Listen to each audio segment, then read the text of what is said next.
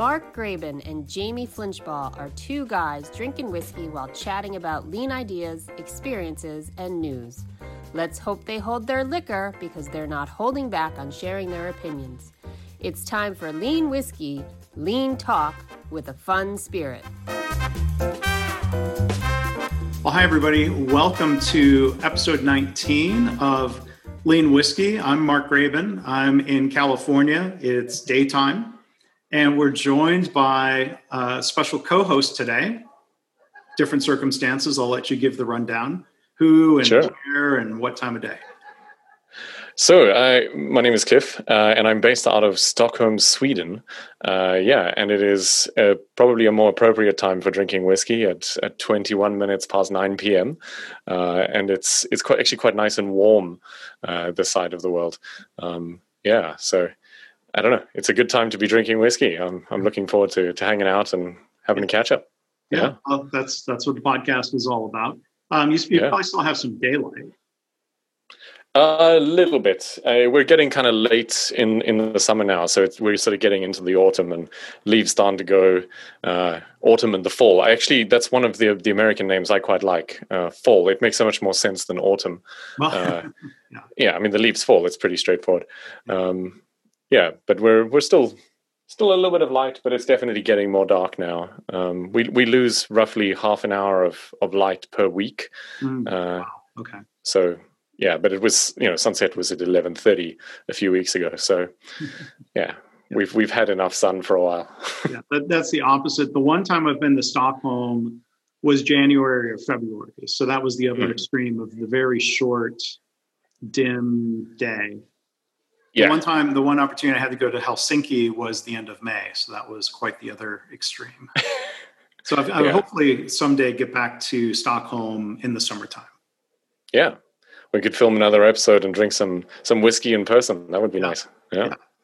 Um, Yeah. So before we, we we learn more about your background and um, what what you're doing, you know, one thing I always do when we have a guest host is kind of chat about, well, where did we drink whiskey and talk about lean or related things in person? Because that's really the criteria for being um, Yeah. a guest host over the internet. Have we done something like this together in person? Do you, do you want to tell, kind of introduce that Sure. how and Um, where we met up story? So you, you may have to fill in some details because my, my memory, what I find interesting is when you tell the story, uh, our memories probably differ ever so slightly. But Well, um, yeah. Um, so we, we were in Austin, uh, Texas. Actually, um, I was I was out there for the Lean Summit or Lean Coaching Summit, I think it was called. Um, it was I've actually done a couple of different uh, Lean conferences, um, mostly talking about my experiences because I spent about four and a half years working at Spotify uh, during some of the rapid growth stages. Um, and we were talking about a couple of things. And I think I just tweeted that I had arrived at the conference day early and I was hanging out in the sort of downstairs restaurant. Uh, is anyone keen to hang out? And uh, as luck would have it, you replied. And, you know, we chatted, I think, a little bit on Twitter. I'd read a few of your blog posts and, you know, kind of knew a little bit about what you were doing. Uh, and hop, skip, and a jump, probably half an hour to an hour later, uh, you, me, and Jim Benson were drinking bourbon in a little bar in downtown Austin.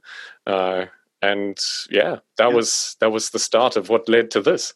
yeah. Uh, so yeah. yeah, and that, that was a good time. Um, and you, you you had known Jim previously, or known of Jim. Was that the first time you met him? I I had actually never met Jim in person. I'd seen him speak once or twice at a conference, uh, and I kind of know him generally through the circles. Uh, but we hadn't we hadn't met. We certainly hadn't drunk whiskey together before. Uh, so that was that was pretty cool as well. Um, yeah, it was. I remember there was some little whiskey bar, and we ended up. I think the second night we went out, or maybe it was later that same evening, but I, I think it was the second night we ended up drinking whiskey at another place.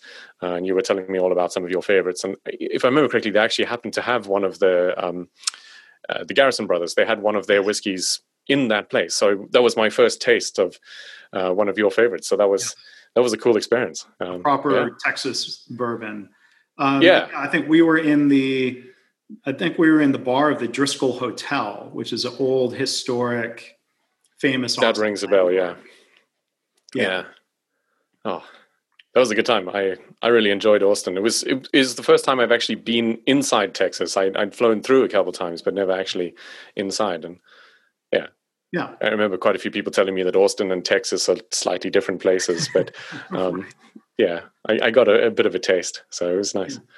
So, um, I, and and I don't ask this question in the spirit of you made a bad decision, but why come to Texas to learn about lean and coaching? I mean, it's a huge long trip and a big expense. And I, I, was, I'm just curious. I mean, and and the people at Lean Frontiers do great events, including the Lean Coaching Summit. I mean, I was there, so I yeah. don't think it was a bad decision. But it's just a couple hours drive down yeah. the road for me. But what, why do that? You know? So, I mean, there's, there's at least two reasons. And it, the first one was the invitation. Uh, so I, I, actually got a mail from John Shook who said, you know, I'd done one of his conferences in Barcelona a couple of years before, uh, and he said we're hosting this thing out uh, out Austin side, um, and I think basically he was saying i think that your talk would be interesting because you you've been talking about some cool stuff um, we, would hung out a couple of times i just i actually got subbed in for a friend once at a conference uh, he couldn't make it and so i was like tagged in at the last minute we met each other through that and uh, next thing I, I think now probably at the Lean Frontiers, I've probably spoken at about four or five of their conferences, mm-hmm. um, in all in all in different countries.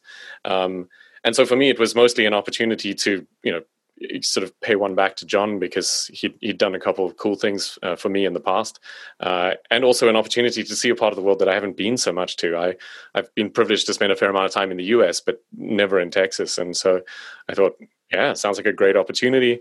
Uh, I looked at the speaker lineup; there were a bunch of cool people hanging out. I knew there would be plenty of people in the audience, and I'd had great fun at the events in the past. So.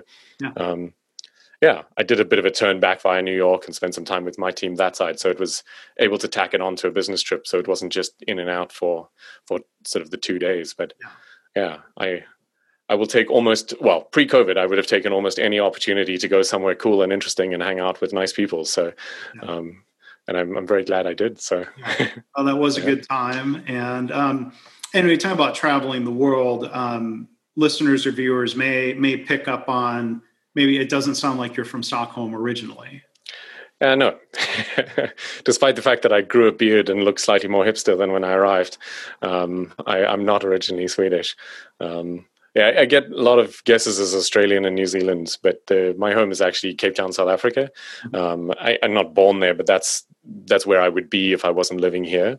Um, yeah, it's it's a lovely part of the world. But apparently, my accent is not very South African. But I think the sort of the, the Bond villain version of the South African accent is not the same one that I have. So uh, it, it somehow sounds a bit different. Well, and I've yeah. learned, um, not through anything too horribly embarrassing, but I've learned not to guess about accents because the opportunity to be wrong is so much greater than the payoff from being right. So especially yeah. if if you know if you guess that somebody is Scottish and they're actually Welsh and you like you just don't want to get into any uh, any hard creating any hard feelings over uh, over guessing wrong. Yeah, you can definitely start some trouble. Um, Canadian and American is one that's tricky if you muddle as well. Um, that that that one always a fine. Yeah, so I can well, and maybe it's just it's a matter of context where I, I can pick up usually very quickly if somebody uh, is from Canada. Yeah, but I, I, grew up near Detroit where you had you had a lot of exposure to Canadian television. Ah. And yeah, um, yeah at least and uh, yeah. So, um, but yeah, imagine you know uh, people in different parts of the world may have trouble distinguishing the difference between Australia and New Zealand or Ireland sure. and Scotland or yeah. yeah. Um, it's but so speaking it's definitely getting, exposure thing, I think. Yeah. yeah. yeah. But I was going to say, speaking of getting into trouble, um, we raise a glass and go, in, go into uh, the segment here where we, we talk about what we're sipping on uh, and why. Um, Give it a good solid sniff before we start. Yeah. Hmm. Um, sure. It's not great listening for those on the audio podcast feed. yeah. It's sort of it's an interesting. um, that's where maybe the listener is pausing and taking a sip of their own. But um, I'll, I'll, let you go first, Cliff. What, what are you uh, what are you sipping on there? So I'm I'm sipping on uh, an Amrut Fusion, as it's called, uh, which surprisingly enough is a Indian whiskey. Uh, I did not know until this bottle was in my hands that India even made whiskey, yeah. um, and so that was quite a, a happy discovery. Um, my wife actually bought it for me in duty free, uh, not not in duty free actually. It was uh, in a store outside of the duty free, but in uh, I think it was in Uganda actually. Funnily enough. Um, and arrived home with this whiskey and said, I have no idea if it's going to be any good. Uh, I didn't know that India made whiskey. I didn't know that Ugandans sold whiskey, um, but here it is. Uh, and I tasted it, was very impressed, and then found out that Amrut has actually won a bunch of awards. Right. Um, and yeah, thus started my journey. I have been quite fascinated to see some more of their stuff, but um, yeah. that's what I have in my glass right now. Yeah, well, good. Um, I've, I've, I've had that before. There, I'm blanking out on the names. There are a few other whiskeys that I've seen uh, from from India, but no, I mean, I think it's amazing yeah. to see um, what what's being distilled um, all around the world. It's not the exclusive domain of of Scotland or or the U.S. anymore, and you know, yeah, you see uh, whiskey pretty much all around the world. Um, even in countries you wouldn't associate with whiskey, France distills sure. not just uh, cognac and, and Armagnac, but there there are French whiskeys, and and I learned Fran- France is actually um, a really uh, big consumer of whiskey. Hmm. I think secondary to wine. I wonder if that's yeah. I wonder what causes that because I, I kind of think of French as drinking pretty much nothing but wine, and yeah, or maybe distilled yeah. wine if you want to go crazy. yeah, somehow that would feel more natural than whiskey, but um, yeah, yeah. Uh, yeah. It's it's one of my favorite things to do when I, I go somewhere new is to to find out what what do the locals eat and drink, um, and you you find some wonderful things. You find some very surprising flavors and tastes as well. But um, yeah. I, I love that sort of experiencing it like the locals do kind of vibe. And so, yeah, so help, help refresh my memory. So when I was in Stockholm, I was mm. trying to drink local, and that doesn't mean just whiskey, but um, it wasn't vodka, but it was a clear liquor that was sort of very cold with like a frozen cranberry. Frozen that, cranberry. What is that called? So, so the the common Swedish drink, especially around midsummer and like any kind of celebratory thing, would be to drink eh, what you would call a schnapps, but it's it's uh, it's aquavit would mm-hmm. is what you call it in Swedish. Um, it's basically it, it's quite close to a vodka or a cane. I think it's. A, I mean, it's a distilled whiskey uh, or distilled liquor, um, but they put a lot of uh, anything from. Um, uh, juniper to you know all kinds of different berries and flavors uh, a lot of different woods you get ones with wormwood and different things so you get very interesting flavors yeah. um, and the the sort of sweet the Swedish tradition is that you you pour yourself a shot, uh, you sing a very short sort of 10 15 second song uh, and then skål which is cheers and you knock the shot back um, and rather rinse repeat until you're you're done or the bottle is uh, and that's basically the plan and and i remember yeah. um, consuming that with um, like along the lines of eating local uh, reindeer which I, maybe yeah. a little bit different in the U.S. We would call venison, which which sounds sure. a bit less like you're ruining Christmas. um, and it's then, not Rudolph anymore. No, and then um, uh, uh, bear. Yeah, bear yeah. Shoulder, um, in particular, I remember. Interesting. I, have only eaten it, eaten bear as, as a, like a mince or meatball variation. Um, apparently, there's a very strict. They they do culling for sort of population control reasons, but there's very limited licenses for for hunting bears, um, and pretty much all the meat ends up going to the restaurants. Uh, it, it, makes sense, I think, that they use use the meat for something good. Uh, if they were just farming the bears or killing them for no reason, maybe I would feel a bit differently. But um, yeah, it's it is interesting to try whatever the local variations are.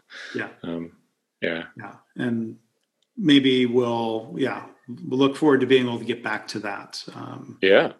You know, we can uh, still import uh, goods, so we can still perhaps drink whiskeys um, from around the world.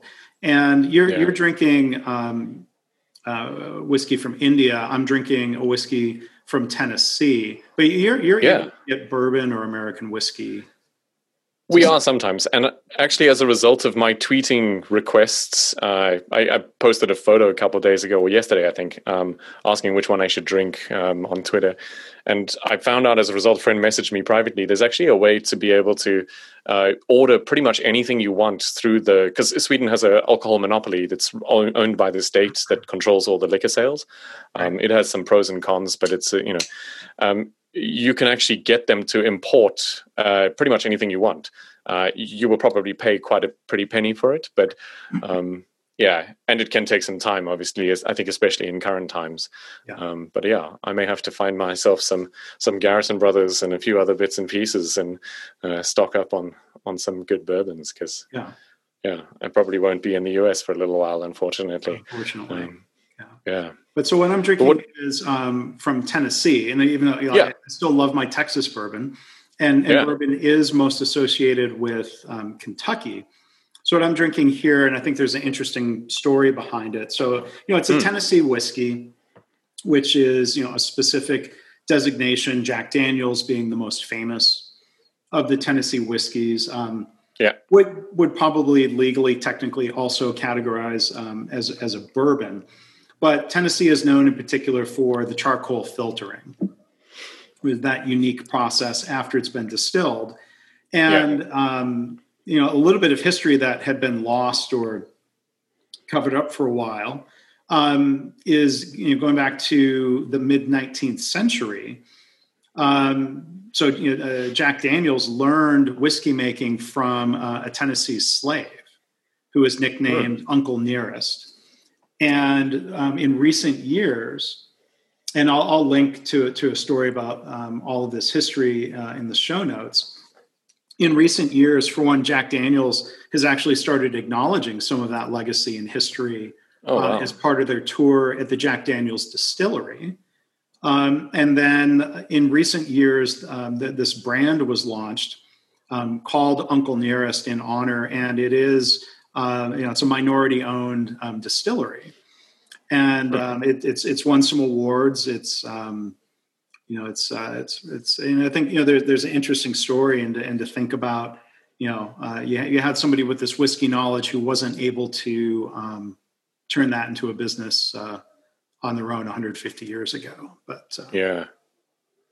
So even sure. with some of that that sadness around that, it's a it's a it's a delightful whiskey, and uh, you know, I think it's worth honoring that history a little bit. Very cool. Yeah. So cheers. Cheers to a good story. That's yeah. yeah. A good story to- told badly by me, perhaps, but we. Uh, I'll, I'll, I'll, link to the story instead of reading um, the packaging and the little booklet. yeah. That came with it. Um, so back back to Twitter, and you know, Jamie Flinchbaugh and I often talk about stories that are in the news or articles we've read. Tweets are a lot easier to digest. even you kind of get the headline and the punchline in one go. Yeah. Um, yeah. Even up, you know, up to 200, it's 280 characters now, more or less. I think so, yeah, because they, they doubled it or they, they definitely increased it. Yeah. Yeah. And the link doesn't count toward that. So, yeah, we'll call it roughly tweets are longer than they used to be. But even with that, I think, um, and, and, I, you know, uh, follow you on Twitter, and you've had a lot of tweets that, as you said, you know, I replied to one of your tweets, and I'll, I'll, I'll bring it up here in a second. And as you said, lots of nuance to explore here. So that's what a mm-hmm. podcast mm-hmm. is good for, right? Yeah, yeah. I, I find it interesting because, in general, I, I sort of think of it as tweeting is is sort of the headline of something, but there's there's always something deeper underneath it, and what I find fascinating is you sort of you have something that either could be quite a sort of considered thought or even something that's maybe a little bit more it's been bouncing around your head but you're not quite sure how to get it out there. And probably it becomes a blog post or something a little bit longer or a, a you know bigger discussion on a podcast. But what i like about it is you get to put it out into the world and other people either resonate with it or they add something they give some feedback they explore some nuance. And so i've been i've been really enjoying that process of just kind of kicking the ball around a little bit with other people and seeing, mm-hmm. oh, okay, there's there's certain domains that I know nothing about where people come from a different lens and share fascinating perspectives that it kind of rounds out your thinking a bit more, and I I really enjoy that process. So. Yeah. Yeah, and sometimes it's, it's inter- interesting to see what resonates, and then, like you said, elaborate on that. Yeah. Um, once people have expressed interest in a thought. Now, do, do you have the the tweets handy? I I, I, I do. I, I could yes. tweet. Um, do you want to start with the Deadwood tweet? Sure. I'm changing the sequence that had been sort of planned out, but yeah, it's your tweet, so we'll hear it in your voice. sure. So the, the tweet is actually it's a paraphrasing that I only found out afterwards uh, is actually from uh, from Deming. Mm-hmm. Um, not surprisingly, that a lot of smart things that come out of other people's mouths are influenced by Deming. Right. Um, but the, the, the, tweet is if, if you have dead wood in your company, uh, there's really only kind of two ways that it got there. Is either you hired live wood, um, or either you hired dead wood, or you hired live wood and killed it. Um, and I, I use this in in several of my talks because I, I, think so much of what we're trying to do is kind of you know you're trying to create an organization where people can bring some of their knowledge to bear. And very often you see people departing or leaving a company usually out of sort of a frustration or becoming dead wood and some unhappiness that arises. And so in exploring some of these topics i found this tweet really resonates uh, with quite a lot of people. It's you know if people are not not performing to the level that you expect it's either something in your environment that creates that situation or you've just hired the wrong people the first time around and both of those things are within your control to influence and change. And yeah. As as executives or startup founders or ceos or what have you um, yeah I, I i don't care for you know when i see executives somehow playing the victim like oh we're saddled with all of these lousy employees. Well like again how did that come to be? Um, yeah, we can ask even a few whys. Yeah. Well, okay, if that is true, and and you know, question and challenge if that really is true, is the problem bad people? Is it bad systems? Is it bad culture? Um, sure. That all comes back, as Dr. Deming would have said. Um, that comes back on uh, on senior leaders, and you know I think if we are taking the live wood and killing it are we learning anything so that we can prevent that cycle from continuing? Drum out the dead wood, hire in some fresh faced, enthusiastic people, and then see where they are and, what their attitudes are like five or 10 or 20 years later, if you've even sure. kept them that long. Yeah. I, I, mean, I think there's a lot of different reasons why people may depart from a company or, or change their mind about something. But certainly what I've seen is very often, uh, yeah, both personally and I mean, I've probably also guilty of this as a manager in my past as well. You know, uh, it's it's a hard thing to know how to create a good environment for people to be able to feel like they belong and perform can perform well and connect to the others around them. And so, yeah, it's it's a fairly not flippant comment, but it's it's quite cutting and direct. But it's also I, I, usually in the talk kind of acknowledge that there's a lot of nuance and, and sort of complexity behind this. It's it's not it's not that simple. But if we don't at least acknowledge that we have some responsibility, um, you know, I, I, like this metaphor of of creating culture as a sort of like gardening. Um, mm-hmm. You know, you can't you can't tell the plants to grow. You can't set them KPIs and give them motivational speeches. That doesn't work, right? Um, you, you, have to really create an environment. You know, you plant at the right time. You give enough water and enough light, but not too much water or too much light. And that whole thing of creating balance. And each plant is a little bit different. You create the conditions for the plant to grow rather than making the plant grow. And I think that makes a lot more sense, you know, for organizations and and working with people. Yeah. Um, well, and what yeah. you say about different plants being unique, requiring different amounts of light or exposure or water, reminds me of something else Dr. Deming said of, you know, the, the most important thing for managers is to understand their employees as individuals Yes. That what might be motivating uh, or not demotivating to one person might not apply to somebody else. So, you know, I, yeah. I know you know, I've worked with a lot of people in healthcare, and I know a lot of um, nurses and healthcare practitioners, and you know, it's interesting to see the disconnects between what leaders think counts as recognition and how some yeah. of the staff see it. So, healthcare is notorious for you know sometimes um, you know almost working people to death and and then throwing a pizza party yeah and, and, then the nurses sometimes roll their eyes like you think a little bit of pizza makes this all okay yeah and what about the people who are gluten free yeah. No. It it really it, it does surprise me how often the the blame. I mean, I I recognize this because I I think. I, I probably do the same, but there's there's sort of a tendency that I, I recognize to sort of externalize responsibility for something. You know, it's it, it's not me that's the problem. It must be those people over there. Mm-hmm. Um, and so yeah, if, if, we can at least acknowledge that we have some responsibility in the situation, I think we can do a little bit more about it. And yeah, as I said, it's it's still super hard to get right, but you're more likely to get it right if you're at least involving some of your humans in that conversation. And mm-hmm. you know, what is the right environment? Do you even like pizza? You know what?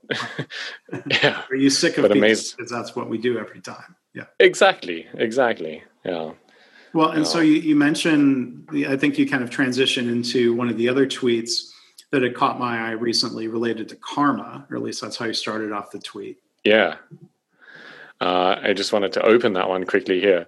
Um, so yeah, I mean, there's there's probably a longer story behind this, but uh, you know, maybe too much detail for for the the topic at hand. But uh, what I said was, I, I don't believe in karma.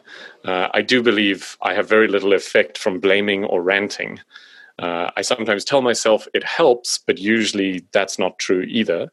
Uh, and when I'm able to, or when I'm not able to reach someone, if I ask why, most of the truthful answers are me and my behavior. Mm-hmm. And what was kind of going through my head is that I've, I've seen a lot of times both myself, but uh, in this particular case, I was sort of observing somebody else doing something that I recognize myself having done many times. And so I was sort of reflecting on them doing the thing that I have often done. Um, and you sort of say, well, you know, we're trying to change this organization, but that person won't listen. You know, senior people don't listen to us coaches about that thing or, you know, whatever it is. And sort of again, a little bit connected to the previous one, we end up kind of blaming them, um, which is, I think, a little bit ironic because it works the other way around as well. It's it's sort of we're doing the thing we're complaining about, um, which I find amusing. Um, but yeah, really, I think at its core, the the only person that I can directly change through my own sort of immediate influence is me, right. and I I don't know. Oh, you've do you know Esther Derby? I've, I've, heard, I've heard, the name, but I, I, I yeah. don't know her. Uh, certainly heard of her, but yeah, tell tell us more about. I, I, found so I, I I've been on multiple of Esther's workshops and, and learned some fantastic things from her. One one of them was this concept of reframing, um, and she she talks about the power of if, if you're familiar with some of the, the, stuff in sort of the topic of growth mindset, the, the idea of framing something in a neutral or ideally positive sense, even when it is negative. Um, so one of the fantastic examples uh, I've I heard was this idea of uh, that person is always very commanding and kind of dictatorial in their approach, and she reframed it as they typically only use one form of power. Mm and what I found quite powerful about this was this idea of it, it clearly opens up some possibility for ways to be able to work with that person, maybe to either reflect that to them, but it, it's not it's not saying you're wrong. It's simply saying maybe maybe using that form of power is good, but not in all scenarios. Mm-hmm. And so maybe helping to, you know, how can you explore some other forms of or other ways of interacting? Um, and I think that was a little bit was kind of what was behind my my tweet is if I I frame it as actually I'm seeing them as the problem, but they also have their own motivations and their own desires, dreams, and hopes, and I shouldn't negate them by, you know, I just showed up yesterday as a coach, and why should they listen to me? They've been running the company for 25 years, you know. and and that sort of reminds me of I'm going to have to paraphrase it, but if um, if the, he passed away a couple years ago, John Perry Barlow mm. from the Electronic Frontier Foundation. Yeah.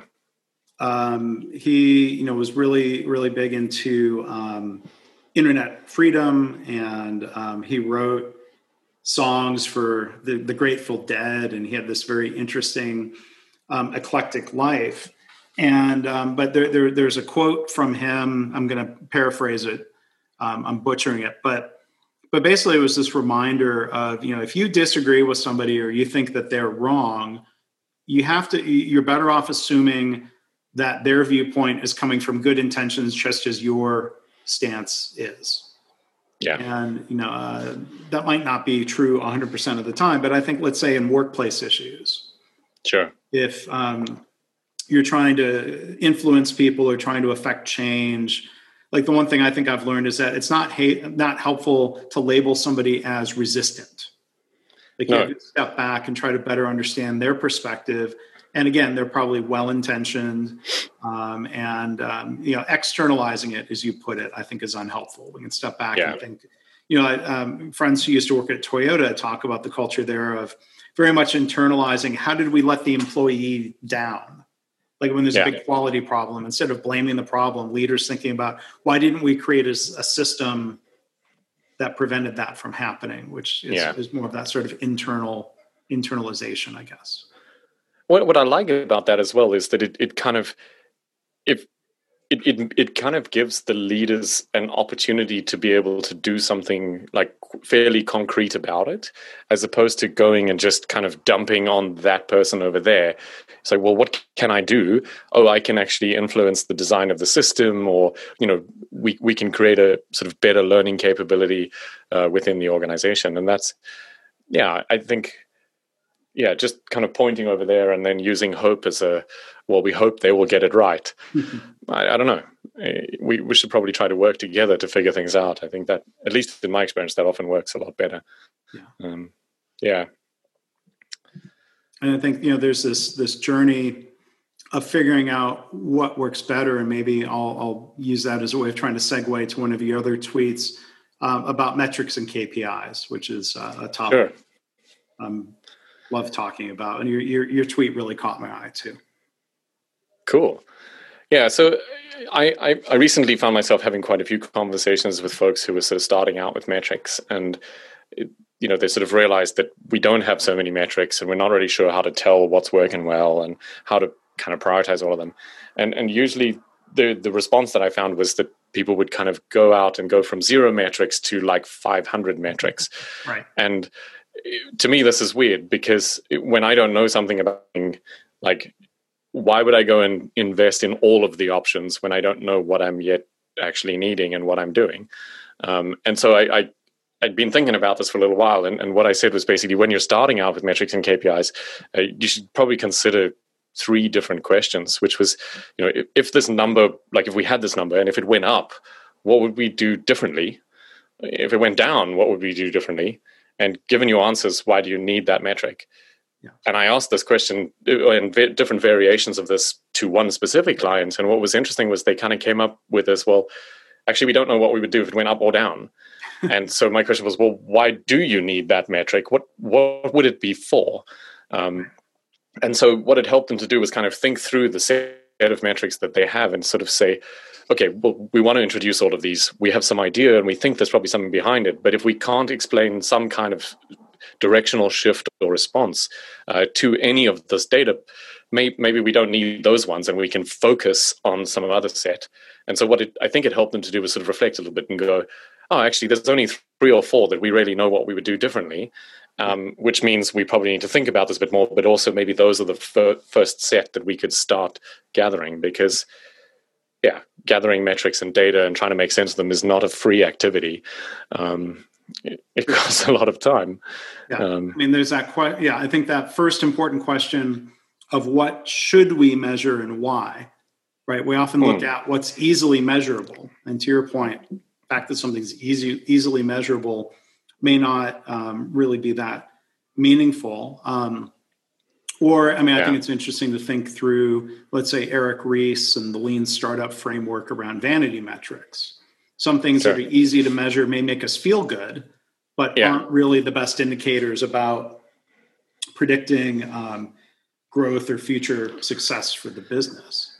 Sure. So why are we measuring it? Why does that measure matter? Like, I think in terms of health, the little bit I know about, let's say, laboratory testing, there are literally hundreds of things you could measure about yeah. your blood and your uh, human system. Um, but we don't do that on a daily basis or even a monthly basis or even on an annual basis. We don't look at all the possible measures. But yeah. for each of us, there's a handful of numbers that we probably can and should be looking at. And um, making decisions about our health accordingly. Yeah, and I, I think that makes sense. I mean, this this thing, getting into the whole metrics topic, there's there's so much around understanding. I mean, as you said, statisticals, what's statistically meaningful, mm-hmm. um, because a lot of the time, what happens. I mean, I, I when I started investing for the first few times, you you read some of these fairly well, let me be careful how I say it, but like some of the blogs and posts that people make out there, like, you know, Apple went up by 1% and that's clearly because of X. And then tomorrow it's they went down also because of the same X. And I, I, I realized quite quickly that mostly nobody has any idea what's actually going on. Uh, you can construct a narrative and say, well, this thing happened and this other unrelated thing happened and we draw some correlation between them because that's what we i don't know we need to tell a story. And in in the news case i guess it's because they get paid for news articles more than yeah. accuracy. Um, but it's the same challenge in a business context you know you you're going to do something with the data. What are you going to do with it? Like why are you putting that into your system? And if, if you can't tell what's meaningful you end up panicking and creating action to try to respond to something that's actually not important. And yeah, I, I, think, eh, contrary to what a lot of people think, I actually think that in many cases we have too much action eh, mm-hmm. rather than too little. Um, yes. and, and it's more that it's unguided, and the metrics and KPIs could point us in a more sensible direction and away from pointless directions as well. Yeah, and that's where you know I um, you know replied to your tweet. You know, we get beyond the point of what do we measure, then there's that yeah. important question of well so how and when do we react um, you know so i'd replied well if this went up or down is that change statistically meaningful or is yeah. it noise in the system so what you're describing with the stock price if the stock price is yeah. just fluctuating up and down or the market as a whole um, people crave that explanation you know the dow was up 83 points today because of something They're like 83 points is basically nothing so yeah. why would you even bother trying to explain that? But if there's a huge drop that's probably explained by economic uncertainty due to the pandemic, then that might be a meaningful, you know, this, you know, oof, you know, uh, th- you know, thousand point drop or something sure. significant. And you know, so when we come back to business metrics, it was one of those lessons I was fortunate to learn early in my career, and I, and I wrote my book Measures of Success to try to pass along yeah. some of those some of those lessons around to your point um, leaders or when they're when they're overreacting or when they're reacting to every up and down i would call that overreacting sure. that creates a lot of wasted motion to use you know lean language. And um, you know people go searching for a root cause that just literally isn't there. And you know I've, I've got a friend of mine who works in a health system who understands these concepts and he's still trying to um, help his leaders understand because the leaders are still asking for that explanation. Like that data point looks bad, and, and a team of people go off to research something that that's not going to be found. Several months later, you're getting a report that cost you several million dollars. Mm-hmm. You know, for what was essentially a shower thought, um, not necessarily, yeah, I, I, think it's fascinating because there's there's so much of that, and like I, have seen this with a couple of companies where you have just enormous amounts of data, and I, I'm kind of a I don't want to say a, a, skeptic of big data or sort of as a concept, but a lot of the challenge is not so much the data, but trying to make some meaningful sense out of it. And simply knowing that something happened doesn't tell you why or what you could do to influence it. And those are those are completely different things. You know, I've I've seen so much effort put into something that turns out, oh, we made a funky assumption. Um, yeah. Oops. Yeah.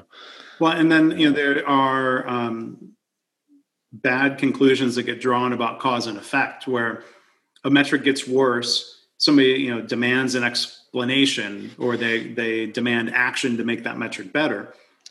Yeah. The honest answer might be why you know why did the metric get worse? Well, because of nothing. And then a month yeah. later, that metric has magically gotten better, meaning it just fluctuated back in the other direction. And now someone might get praised for, hey, good job, Cliff. You really responded to that in an action oriented way, and you drove results in your team and pat on the back. Yeah. Better when the honest answer might be like, well, you just you waited for it to re- regress back to the mean. Yeah, yeah.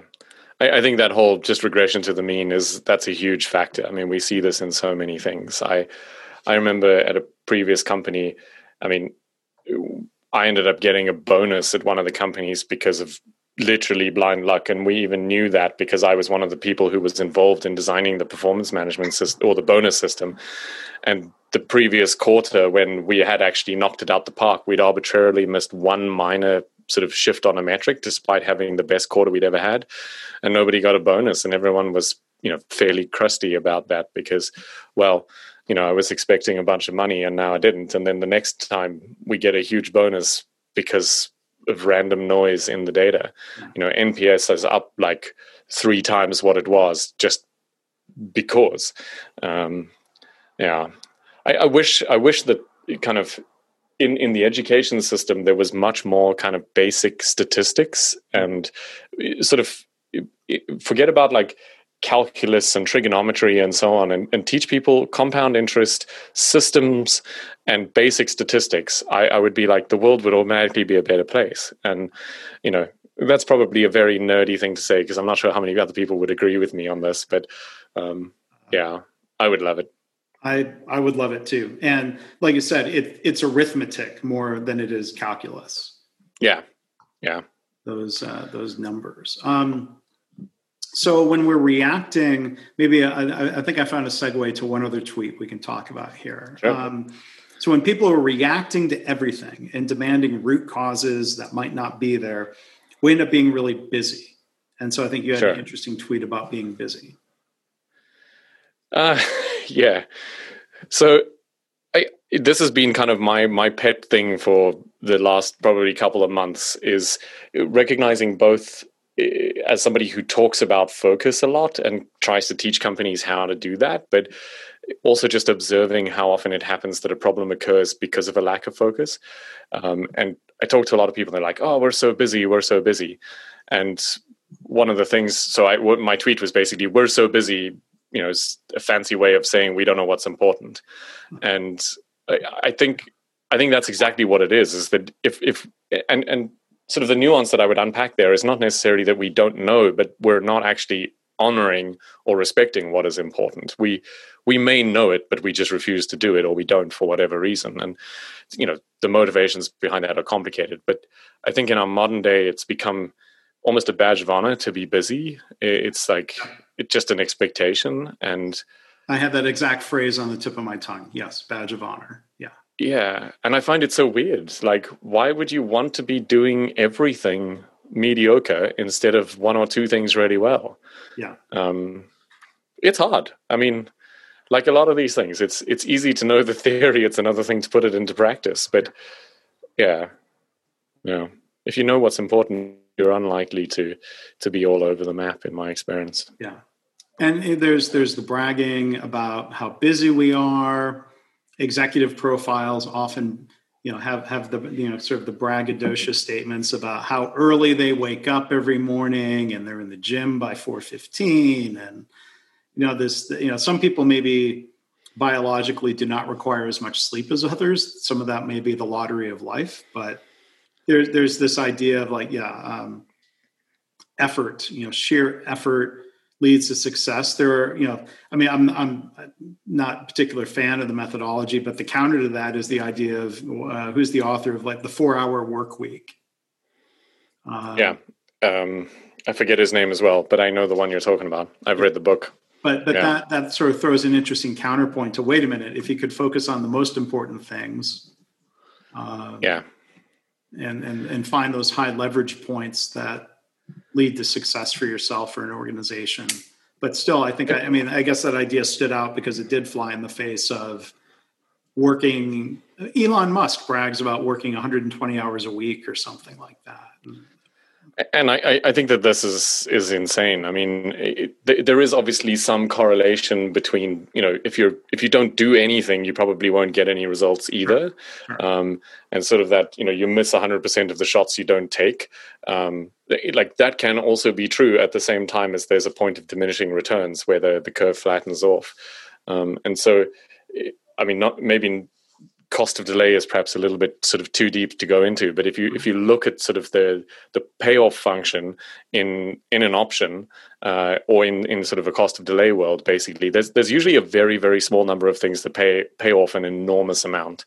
Um, and and the goal should be to try to find those things. And that doesn't necessarily have to be a monetary sense. It could be you know in your own happiness or life sense or whatever impact you're trying to have. But there will be a small handful of things. And that doesn't mean only do three things. It just means as soon as you realize that what you're doing isn't actually going to impact one of those three things you, you have a choice to make. Um, you can continue diluting your effort or you could focus better. And yeah i, I feel like my my general journey to the point where I'm at now is actually I I don't I'm not less busy in that I let do so much less stuff, but the the quantity of things that I'm actually thinking about and working on is smaller. Um, and as a result, those things tend to move further and faster. Um, you can argue whether or not that makes sense, but yeah, there's, I mean, there's an I, element of balance. Yeah, I mean, I've talked to people who used to work at Tesla, and then there's just what you read in the press where you know Elon Musk has this reputation of being you know very much a micromanager. Where you know, I read, I think in contrast the other day, an article about Tim Cook at Apple, and it, you know he was talking about it was talking about him knowing where he can make a unique contribution to the company and that he did not sit in on all the Apple Watch design meetings where Steve Jobs, that was his he was more of the product visionary and he would have sat in on all of those and obsessed over different yeah. details of things. And tim cook doesn't go to those meetings. Not that he doesn't care but at some point you know he's got a large global company. If he can't trust people to make decisions yeah. where are where are they going to be? I, I, think t- tim cook is actually probably one of the most fascinating people for me at the moment. Uh, partly because I'm a bit of an operations nerd, but and and so is he. Yeah. Uh, but I, I, think a lot of people put a lot of emphasis, specifically in Apple, uh, on the product vision, and I, I, think that's important. Like the strategy and the vision is is definitely making like it, it is a huge differentiator. But people overlook the operational capability that is needed. I mean, to scale the iPhone to 60, 70 million units a quarter, like this is ludicrous numbers and you know how fast they've done that. And with maintaining the quality and the level of supply chain responsiveness and the it's it's just absolutely amazing. Like the the operational capability to me is almost more impressive than the end result of the product.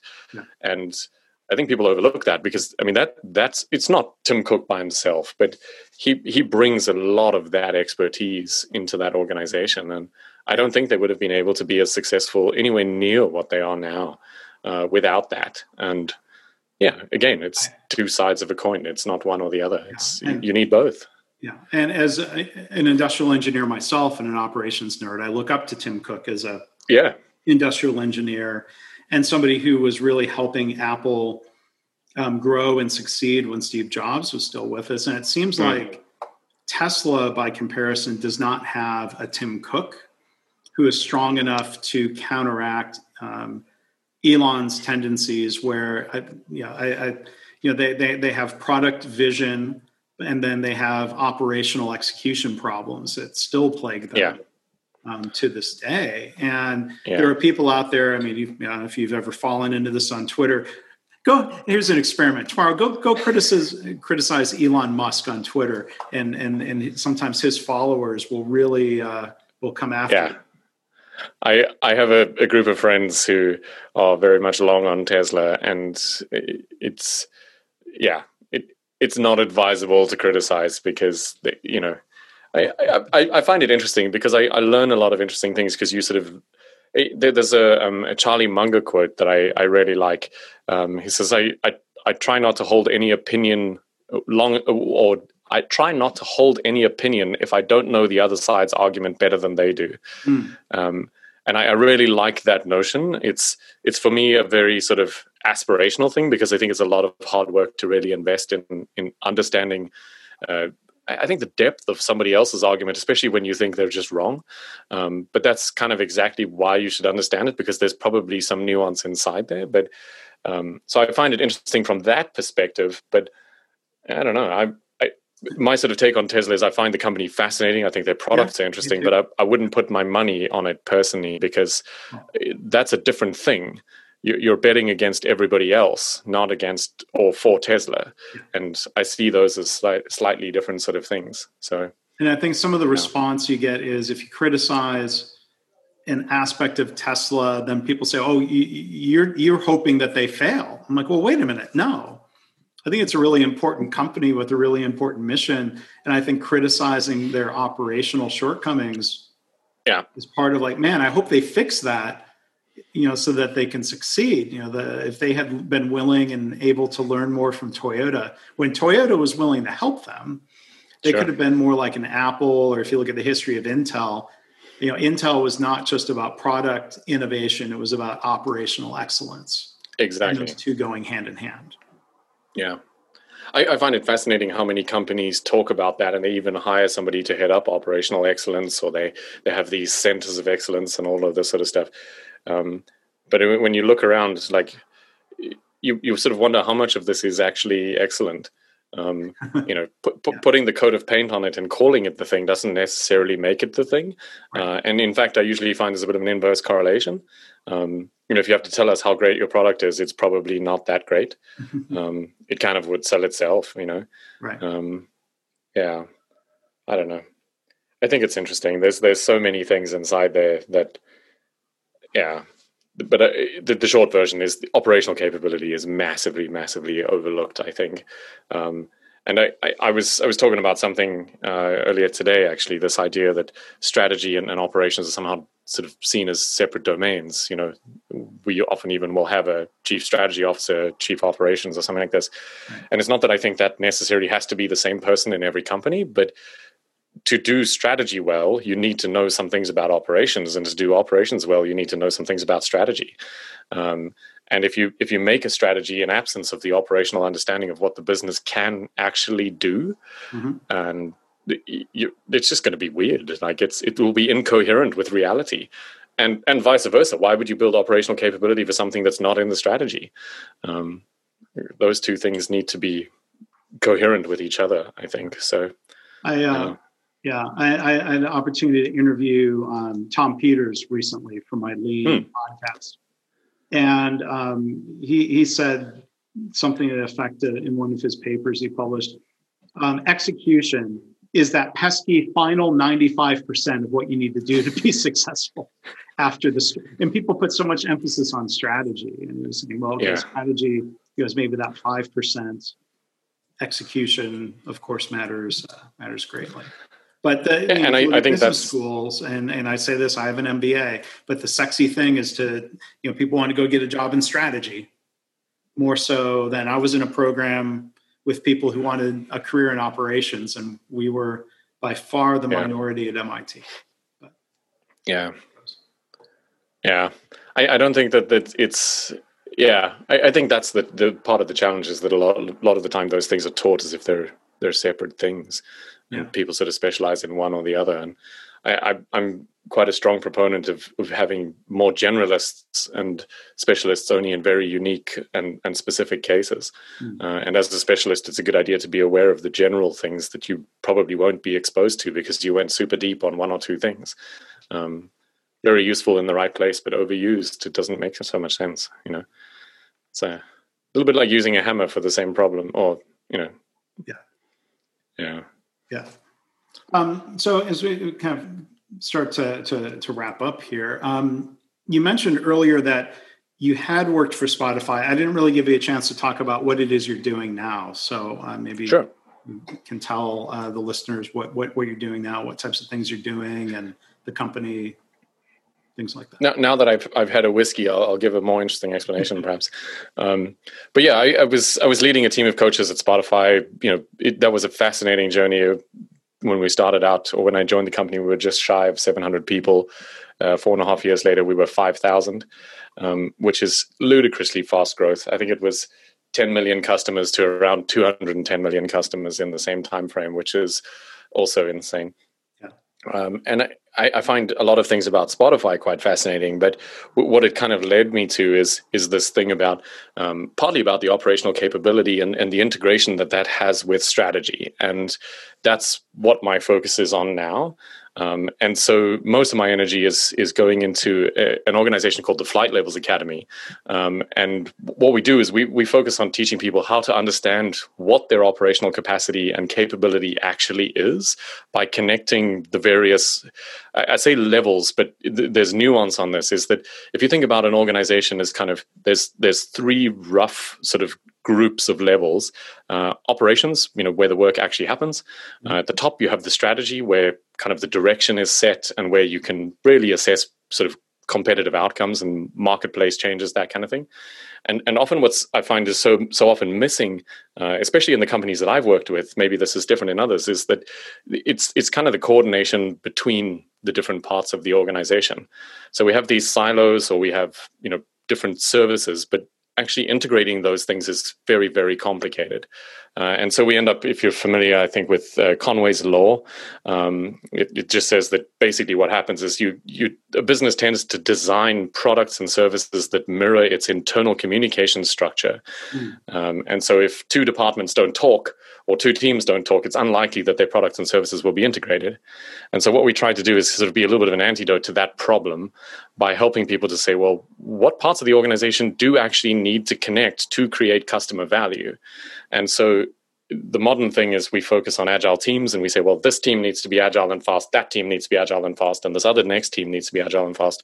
But the reality is that we have an eight to 12 week backlog between each of the teams. Hmm. And so customer value kind of goes well somebody came up with an idea this team took two weeks to sprint through it and then it waits 8 to 12 weeks for the next team to start uh, and so on and so on and so on and that's before you start looking at marketing finance the budgeting process the whole planning cycle and so on very quickly you end up with several years worth of lead time and the solution to this is not to try to make the team fast because that's only a fraction of it.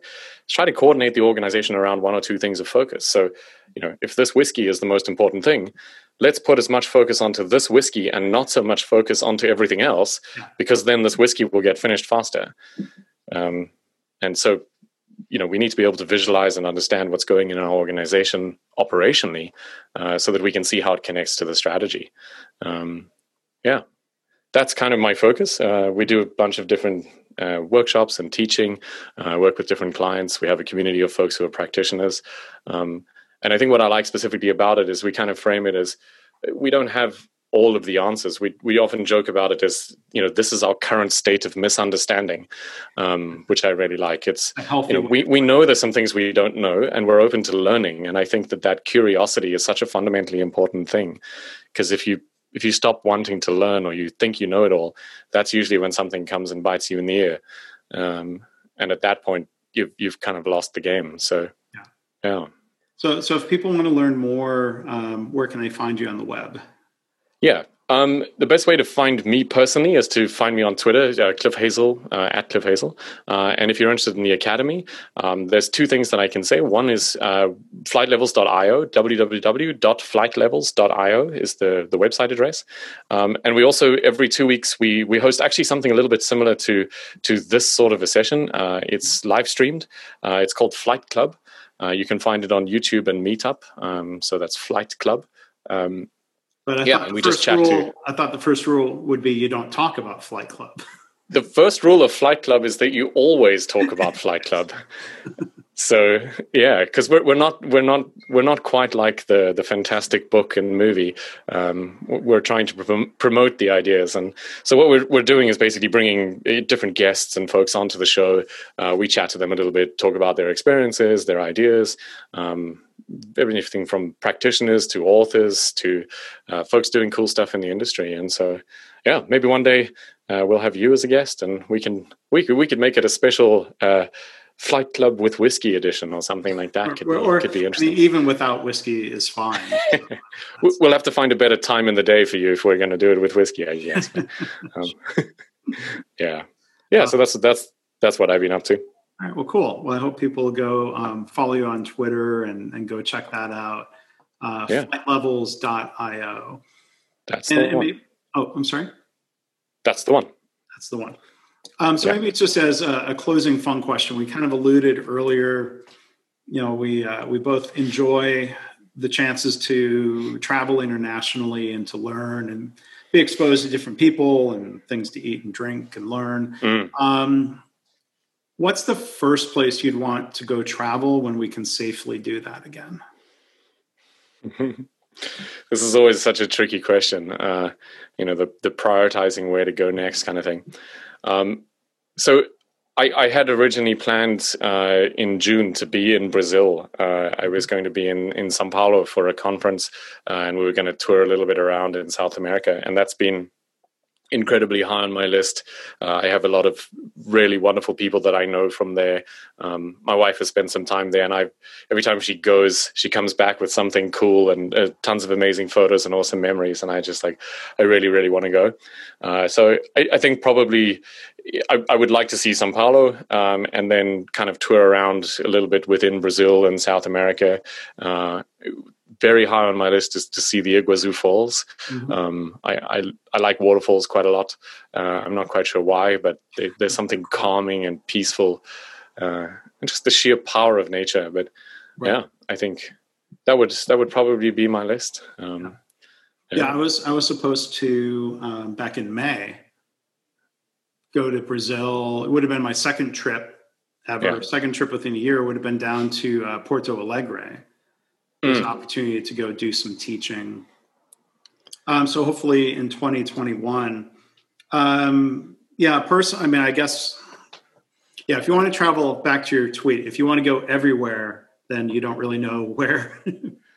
sure. You want to go. Yeah. Um, all right. Um, uh, I guess. Well, so this is. I guess we'll we'll tie back to. It was a trip that we're just now in the process of um, canceling or postponing, but we were supposed to have yeah. uh, a family trip uh, to France in October. So yeah. hopefully we'll we'll get to do that in, in 2021.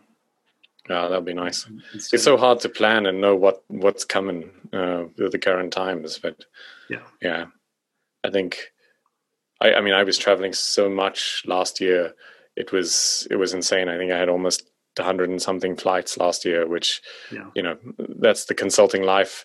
It it has pros and it has cons, but I it, I find myself sort of reevaluating a little bit of this, and you know, yeah, I, I could I could see myself kind of still traveling quite frequently, but more for longer periods than you know two days or a day kind of thing. Mm-hmm. Um, and I like the idea of yeah, you know, go to France and spend a week or two and sort of immerse yourself in in the experience. And if you can even stay a bit longer you know?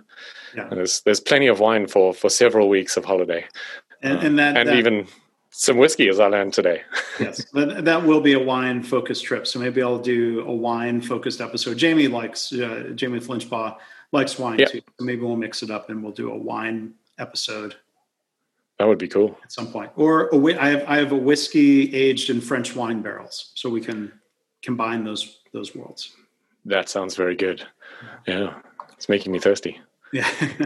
well, Cliff, thank you for spending uh, your Saturday night. Um, sure. You are an operations nerd if you're willing to uh, do a podcast and talk about things like this on a Saturday night. So thank you for that. Of course. Yeah. Uh, it's been lovely. It's mostly been a great opportunity just to catch up with you and drink another whiskey together. And uh, I've really enjoyed it. So thank you so much. Yeah, so have I. Yeah. Thank you. So want to um, thank everyone for listening. Um, you can find all past episodes at leanwhiskey.com. Um, you can find us on, I'll mention first, Spotify podcasts, uh, Apple mm-hmm. Podcasts, mm-hmm. any place you may find podcasts. I ask you to please rate, uh, review, and uh, subscribe. So, um, Cliff, again, thank you. It's great seeing you again. Cheers. I hope we'll see you in Texas again someday. Indeed. I look forward to it. All right. Thanks. Cheers. Cheers.